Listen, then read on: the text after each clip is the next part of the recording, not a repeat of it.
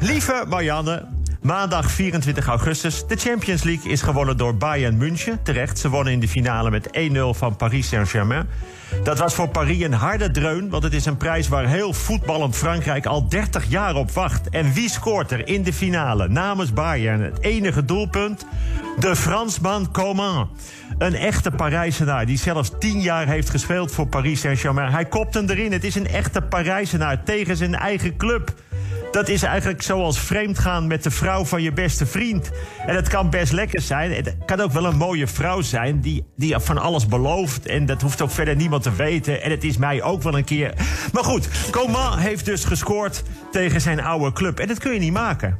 Maar het meest opvallend bij het voetbal zijn nu de stadiongeluidenmakers. Ja. Er wordt zonder publiek of met heel weinig publiek gespeeld. Maar thuis hoor je allerlei grootse geluiden, juichen en boegeroep en oh, en uitfluiten en clubliederen en noem maar op. En het is dus nu een nieuwe markt. Een schitterend beroep, geluidenmakers. Vriend van mij is nu thuis aan het oefenen om overal geluiden onder te zetten. Als hij zelf thuis binnenkomt lopen, gejuich, groot applaus. Zijn vrouw komt thuis, heel klein applausje. Wordt gezegd dat hij iets niet heeft opgeruimd. Boe! Opmerking dat zij ook wel eens wat vergeet. Oh! Lekker eten, kaarsjes aan, mogelijkheid tot een bijzondere nacht. Ritmisch geklap, trap op, gejuich. Zegt zij, we gaan slapen, want ik moet morgen vroeg op. Boe! Snap je, het is een enorme markt. Willem-Alexander en Maxima hebben zich niet gehouden aan de anderhalve meter afstand. Ze gingen close op de foto met een Griekse restauranthouder. De Griek begrijpt de ophef niet. Hij zegt, ik ken ze al heel lang heel erg goed. Ik noem ze al jaren ome Han en tante Sjaan. Bovendien zei hij... deze week doet een neef van mij de catering op de bruiloft van Grappenhuis. Moet je opletten, daar staan ze met z'n vijftigen tegen elkaar aangeplakt. Dinsdag 25 augustus. De coronacrisis heeft de ogen van bazen van bedrijven geopend volgens een onderzoek van KPMG. Aan het onderzoek hebben 1600 CEO's meegedaan. Een hilarische uitkomst van het onderzoek. Komt ie? Belangrijkste uitkomst van dit onderzoek is dat ze nu beseffen dat hun bedrijf overeind wordt gehouden door hun werknemers. Dat wisten ze niet. Die dachten dat het ook zonder kon. Dat je een beetje kon vergaderen in een kantoor op de hoogste verdieping... en elkaar een bonus kunt toestoppen en dat de rest vanzelf gaat. Ze hadden geen flauw idee dat er mensen zijn die iets moeten doen. Andere uitkomst is dat ze inzien dat je talent nodig hebt voor groei. Dus niet, het maakt niet uit wie we aannemen, we groeien toch wel. Nee, nee, daar zijn ze nu achter. Je hebt werknemers nodig en een beetje talent. Dus als je als schoolbestuurder eh, eh, werkt, dan heb je ook mensen nodig die lesgeven. En als je op vrijdagochtend radio maakt, dan moet je de columnist goed betalen. Dat weten ze nu. Werknemer is belangrijk. Ik zeg dat ook heel vaak, werknemer. Alleen vindt mijn vrouw het vervelend als ik haar zo noem. Een sportplaatje van de Amerikaanse honkbalspeler Mike Trout... is dit weekend voor een bedrag van 3,3 miljoen euro verkocht. Een sportplaatje, 3,3 miljoen. Dan heb je toch echt geld te veel? 3,3 miljoen. Daar moet Messi twee weken voor voetballen. Aan het toch op zeg. 3,3 miljoen voor een plaatje van een honkballer. Wat ga je ermee doen? Elke dag even naar kijken. Hoe kijk je dan je geld eruit? Bovendien, het is een plaatje. Je ruikt zo'n ding snel kwijt. Het is een heel klein dingetje. Schat, heb jij dat sportplaatje van mij ergens gezien? Ja, dat was van de tafel gewaaid. Heb ik bij het oud papier gedaan. Is net opgehaald. Wat dan? Nou, zet daar maar eens een keer een stadiongeluid onder. 3,3 miljoen voor een sportplaatje. Dat is bijna even dom als 180 miljoen als compensatie voor een nertse fokkerij. Maar goed.